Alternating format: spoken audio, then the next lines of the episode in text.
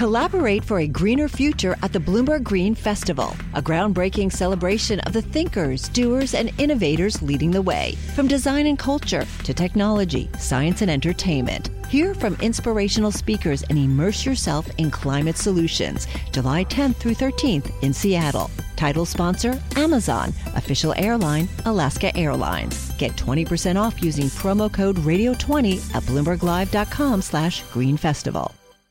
The public seems to be fascinated with whistleblowers. Some make multi millions for their disclosures, while others make nothing but enemies. There are quite a few films about whistleblowers and the problems they face. For example, the 1999 film The Insider about Jeffrey Wigand, the famous whistleblower who told inside secrets of the tobacco industry on 60 Minutes. He's got something to say. He wants to say it. I want it on 60 Minutes. Maybe for the audience, it's just voyeurism, something to do on a Sunday night. And maybe it won't change a thing. And people like myself and my family are left hung out to dry, used up, alone. The Supreme Court has agreed to take up a case to consider who is a whistleblower entitled to cash awards and protection from firing under the anti retaliation provision of the Dodd Frank Act. Joining us is Robert Hockett, professor at Cornell University Law School. Bob, what's the exact issue the court will be considering? Well, in, in, in one sense, it's a finance regulatory issue, but in another sense, it's actually much broader than that. This case could have come up in connection with virtually any other uh, body of law. So the story is basically this: we've got two enactments that were recent, you know, that were made in the 21st century in the wake of scandals. On the one hand, we have Sarbanes-Oxley after the Enron scandal, and then on the other hand, we have the Dodd-Frank Act, of course, after the 2008-2009 uh, debacle. Now, both acts have whistleblower provisions in them. And here's where things get interesting. One of the acts, namely Sarbanes-Oxley, defines whistleblower in one way. The other act, the Dodd-Frank Act, defines whistleblower in a slightly different way, but also appears to incorporate by reference the Sarbanes-Oxley Act. And what that means is that Dodd-Frank ends up being ambiguous. You have, in effect, two contrary understandings of what a whistleblower should be. So the question then is what to do in a case of ambiguity like that, right? Um, now, I can tell you a little bit about what we ordinarily do, um, if you like, but I, will wait and see if that's the next question you'd like to pose. Well, well, let me ask you this, Bob. What's what are the kind of relative advantages of the two regimes, Sarbanes-Oxley and Dodd-Frank? Why does it matter uh, whether you, are a whistleblower under Dodd-Frank if you already are under Sarbanes-Oxley?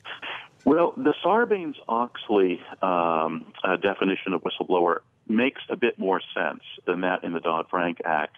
And it's not clear that the framers or the, uh, the, the, sort of uh, drafters of Dodd Frank actually intended their definition of whistleblowing to be contrary to Sarbanes-Oxley. In fact, it looks like it was maybe an oversight, right? There was it was such a long, complex piece of legislation, and the definition was thrown in as a kind of afterthought. So the best guess is that Dodd-Frank really didn't intend anything different from Sarbanes-Oxley.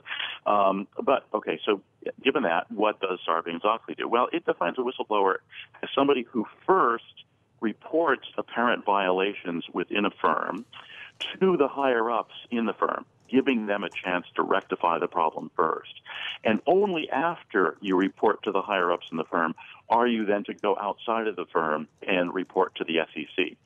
So the plaintiff in the particular case we're talking about right now basically did that, right? He reported within the firm. The problem was, of course, as soon as he reported the violations within the firm, they terminated him before he could report to the SEC, right? And that's exactly why some uh, uh, Sarbanes-Oxley will define a whistleblower as somebody who first tries to report within the firm and then goes outside of the firm. Dodd-Frank, in what appears to have been an oversight, neglected to mention the internal reporting requirement first. It simply goes straight to the, you know, report to the SEC idea.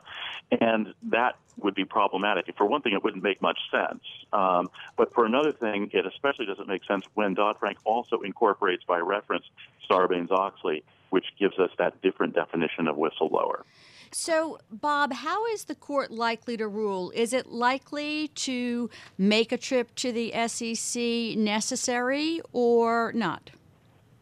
Well, the thing is, uh, it's it, it, really isn't going to address that question. What it's really going to try to do is reconcile or deal with the ambiguity that you have when a statute is sort of internally contradictory, as Dodd Frank is with respect to this particular question.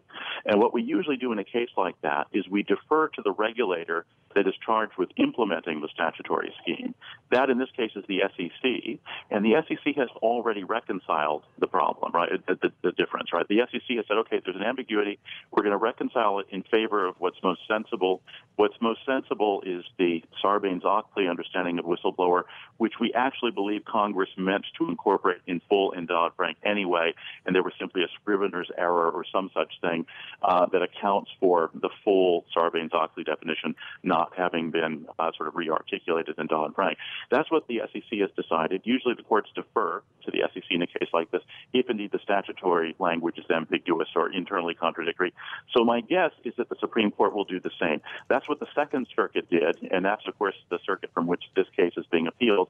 The only reason there's a problem here is that the Fifth Circuit decided differently, and when you have a circuit split, the Supreme Court sometimes will step in, of course, to reconcile uh, or resolve that circuit split. So my guess is that the Supreme Court resolves it in favor of the Second Circuit approach. About 30 seconds here. Bob, do these awards sometimes seem ridiculously high?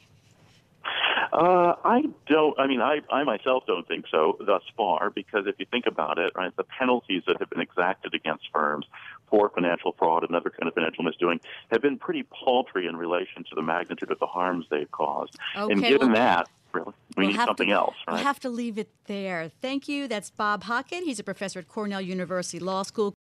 Collaborate for a greener future at the Bloomberg Green Festival, a groundbreaking celebration of the thinkers, doers, and innovators leading the way. From design and culture to technology, science, and entertainment. Hear from inspirational speakers and immerse yourself in climate solutions. July 10th through 13th in Seattle. Title sponsor Amazon. Official airline Alaska Airlines. Get 20% off using promo code radio20 at bloomberglive.com slash green festival.